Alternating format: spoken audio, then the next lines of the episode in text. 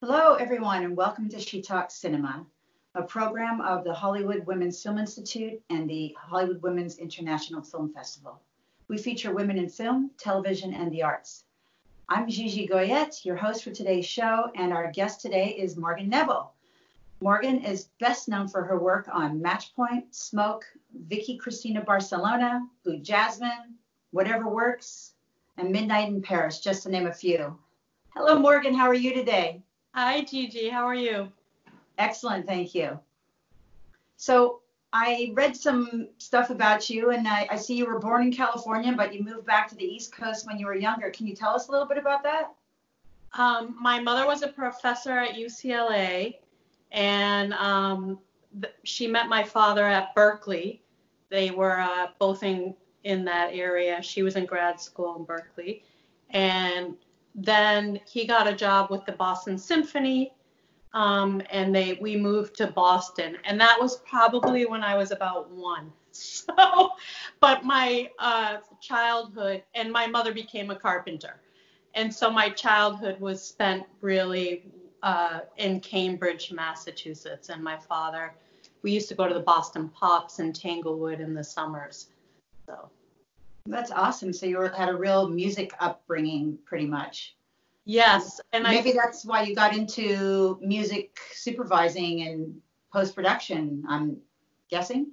I, I think it definitely um, uh, the editing part of it, it, it. definitely satisfied a lot of the, um, you know, the uh, aesthetics of being in editing. Uh, just having had that experience, I have a, a deep love of composers, and I worked one summer for a composer as his assistant um, for Merchant Ivory. It was Richard Robbins. And so I, I've crossed over into different areas of film, and that is certainly one of my favorites working with a composer. I mean, that's amazing, and what a great experience that you started out so creative early in your life. You, you were into photography, gymnastics, and a BFA in bronze sculpture. I mean, how did you really like? Who was your main source for saying I'm going to be an editor? Like, who was the person that inspired you the most? Well, I moved to New York. My mother was my influence for the sculpture. She was a carpenter, so I was never afraid of using uh, large materials to make things, and that's how I got into sculpture and found my love of bronze. But when I moved to New York, thinking I would become this, uh, you know, Louise Nevelson sculptress in Manhattan, I quickly realized that that dream was not going to happen. And I had a relative in the film business when we were in the Brill building, which is known as Tin Pan Alley, um, who asked me if I wanted to try that as an intern. And it just stuck. I just I I remember early in my early years working till 1 a.m. with everybody else in the same building doing the same and it was a real like it was like a fraternity or a sorority of editors some of whom I still work with on and off today. That's cool because you probably had time to like compare notes and go over different techniques with them and they maybe shared stuff with you. And it's like a tight knit community editors. I mean do you have your own union? Like is there a specific yeah. union? Well we're part of a larger union but we have a local and it's local 700 oh, and, wow. and we all know each other and you know it's it is a very tight community.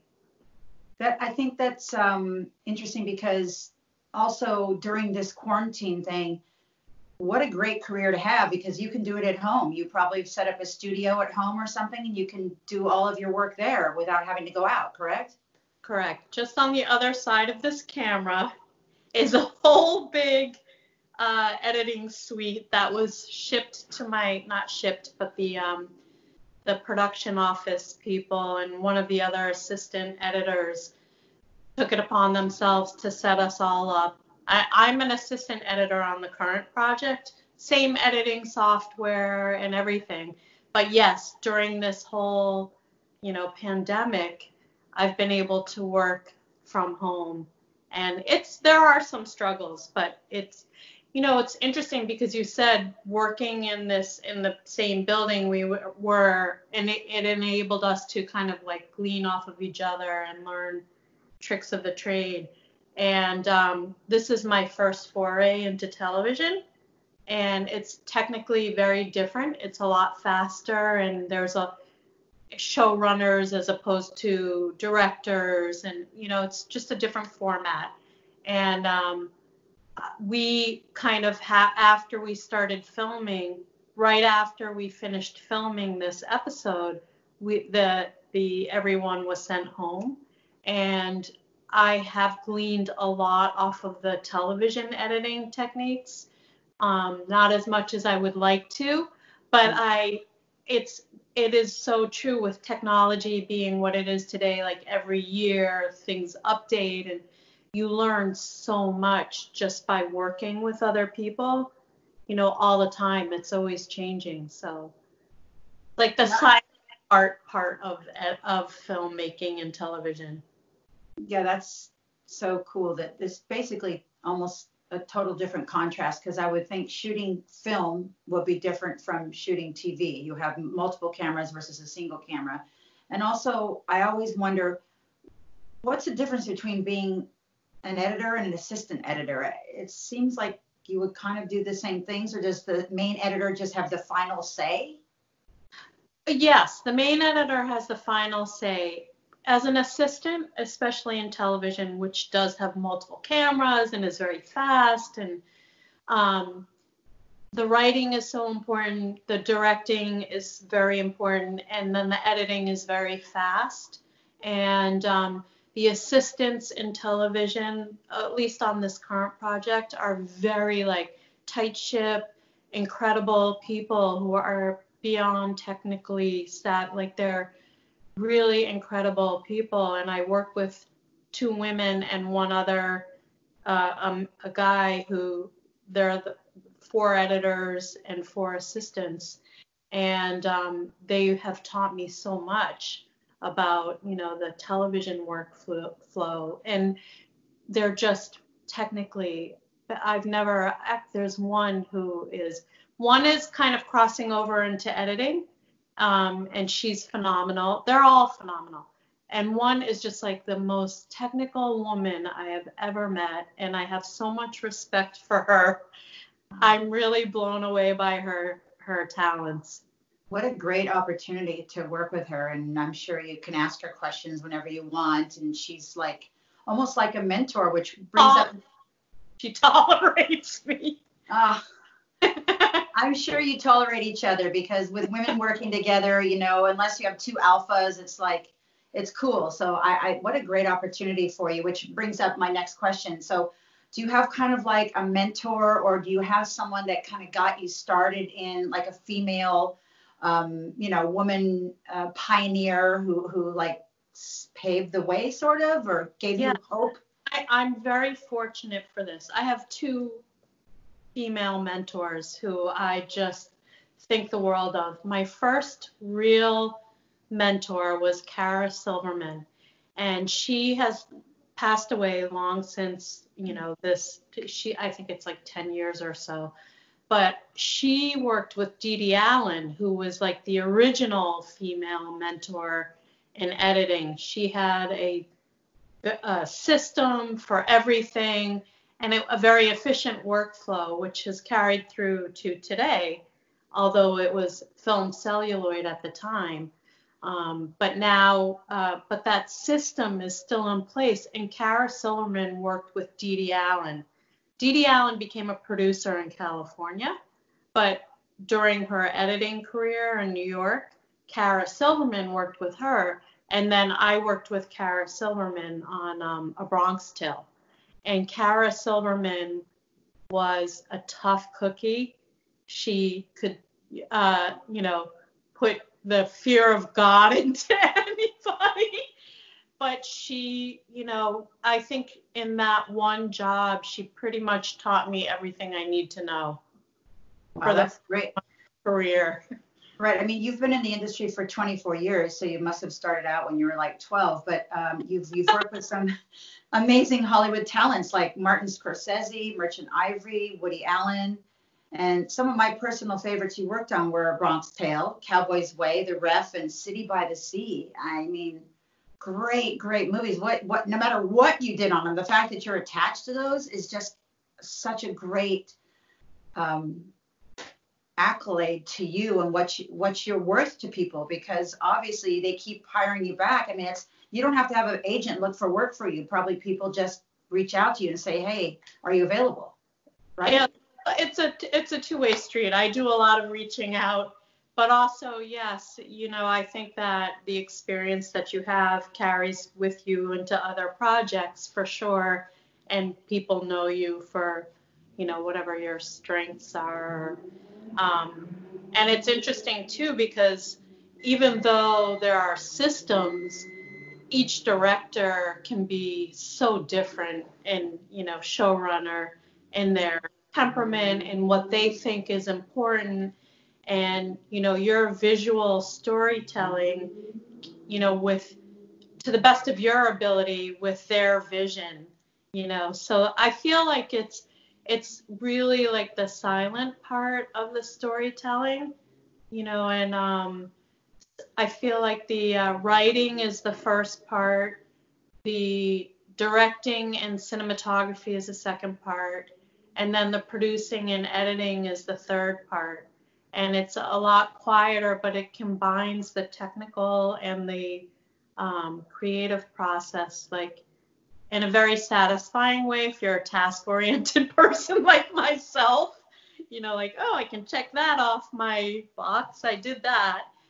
At the same time, you can get into the minutia of the film and the story.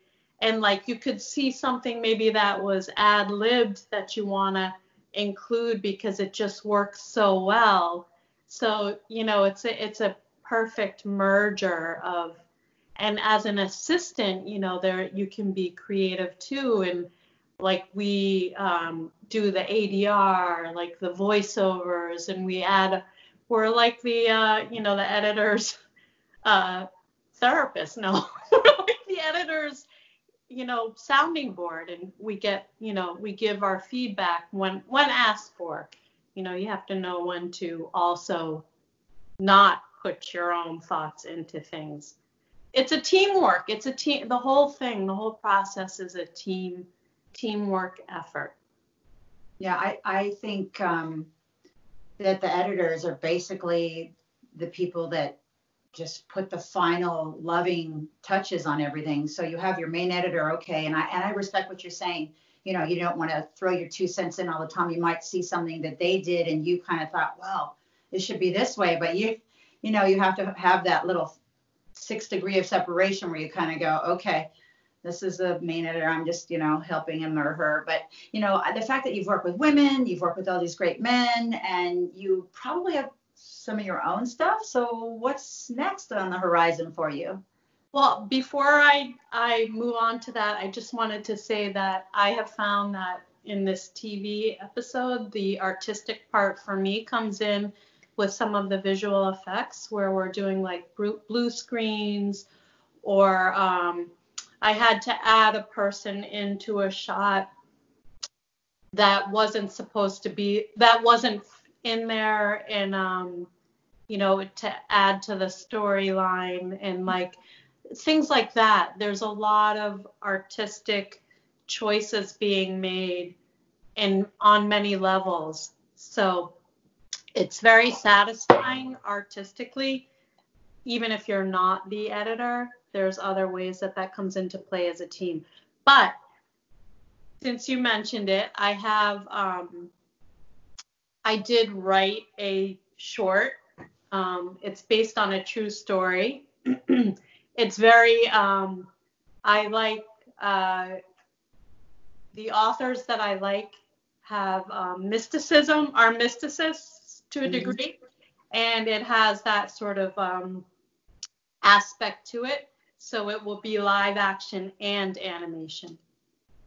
Oh, great! Uh, what a fun project. I mean, when are you gonna have time to do it though? You seem like you're working like all hours of the days and night, like long? I mean, do you have like set hours or do you just work since you're home, work when you feel and then take a break for a while, do what do you have to go back to it? Excuse me. Okay. Um, uh, that kind of thing, I feel like writing has to be a structured thing. And I was meeting with friends of mine who are also writers on the weekends. And we just kind of like make ourselves little deadlines and work that way. I met the person who's going to do the animation at NYU, where I studied commun- computer animation. Um, so it's just along the way, and I feel like that is also something that you have to get feedback from from other people and just you know moving along on your free time as best as possible. But working from home definitely blurs the lines of nine to six. Yeah, I bet. But that probably enables you to extend stuff and like if you're not tired at night, you can get up and finish something that you didn't finish on the TV show you're working on and and then maybe the next day you'll work a little bit on your writing. I didn't even know you were a writer. I would have added that into my opening. but that's great because I think writing is a form of therapy almost. Like I've been doing a lot of writing during this whole quarantine because I never had time in the past. I'm, you know, it's so it's just great to do that. It's it's excellent for you. that is the blessing of this um, quarantine part of things is that you're able to reconnect with things like writing that you weren't. I'm working at the moment and I find that to be time consuming. But that has also, when I do have free time, that's where my energy is has been going. Um, so I think that in many ways, this um, I don't want to get too off topic here, but I think that a lot of people now it's going to change the way that things are done altogether. You know, the social distancing to a degree. hmm And I think it's a really great thing in many ways. And this is one of them that you can sort of refocus on your loves and your passions. I had an allergy attack. I apologize. Oh, that's okay. I, you know, this happens. We're shooting from home, you know. But I, I'm just curious because you know it brought, brings up a really good point. So, um, you you're you know talking about quarantine and the virus and and also working from home and the way that the film industry is going to change now. Like, who knows how we're going to go back to work? How are we going to shoot again? Is everybody going to have to wear masks and gloves? Are we going to have to be six feet away from each other? Are we going to shoot behind plexiglass walls? Like, you know, like uh, I, I'm I'm not sure how the industry is going to start back up again and what kind of stringent guidelines they're going to take. Like, how is New York? Are they even reaching the subject at all? Or Yes, they are. I it's gonna be like who's afraid of Virginia Woolf or the rope, like, all in one room. oh boy, I'm not sure how it's gonna go, but I think that um, there are discussions going on, and from what I've been hearing, it's like how do we get the um, gaffers in and out, and then like go in waves and and get things done that way. So I I don't know. It's just conversational at this point. It's Yeah. not anything that they're the nothing everyone's in the same boat. We're all trying to figure it out. you know, someone's going to have to set like a precedence for the industry and say, okay, no more than 10 people at any given time on the set. Set your lights, set your sound, get everything ready. You guys leave, and you know, just a skeleton crew to make it happen, I guess. Or you have a a nurse uh, on the set who checks everybody's fever and you know, I don't know. I'm just thinking about it, but I've been reading a lot of different stuff, so that's why I thought I would ask you because New York is a little bit, I think, ahead than Hollywood is. I don't know why, but I just feel like New York has always been ahead of the times, and we have. We kind of West Coast, East Coast. You guys get all the news before we do. We're sleeping, you know. It's like, um, but I. So, is there anything that you haven't done in your amazing life that you kind of want to do, like directing or or acting or something? Um, I definitely do not want to do acting unless I'm an extra. but I would love to try directing. And I feel like a lot of editors, that is their dream. I, a lot of New Yorkers, uh, most people in film, you know, that studied in college for it, which I did not um, have that goal. I don't really have it in terms of um, any big production yet. I just would like to uh, try my short film and my little project and see if that how that works. But definitely, um, when you get invited onto the set by the director, it's because they want your input that way, and it would be a natural progression to go in that direction. But I have to be humble about it, like everything. One of the reasons that I have been in different areas is because for my own livelihood and to support my family, I you know, I will try anything and I enjoy it. So it works well. You know, like I do that to survive. Yeah, I get I get that. Um, so uh, hopefully you'll have your short done for our film festival next year. That'd be awesome. The Hollywood Women's Film Festival, um, International Film Festival. Sorry. So um, I just want to thank you for coming on the show today, and um, you're very inspirational, and and I really um, hope that a lot of the younger people out there that'll be listening to it and stuff will take something away from this conversation and see that women really do have a voice in the industry and they can do and work on great projects like you are with people that you're working with. Um, thank you so much for joining us today on She Talks Cinema. And to find out more about our program, please go to shetalkcinema.com or the Hollywood Women's Film Institute.org.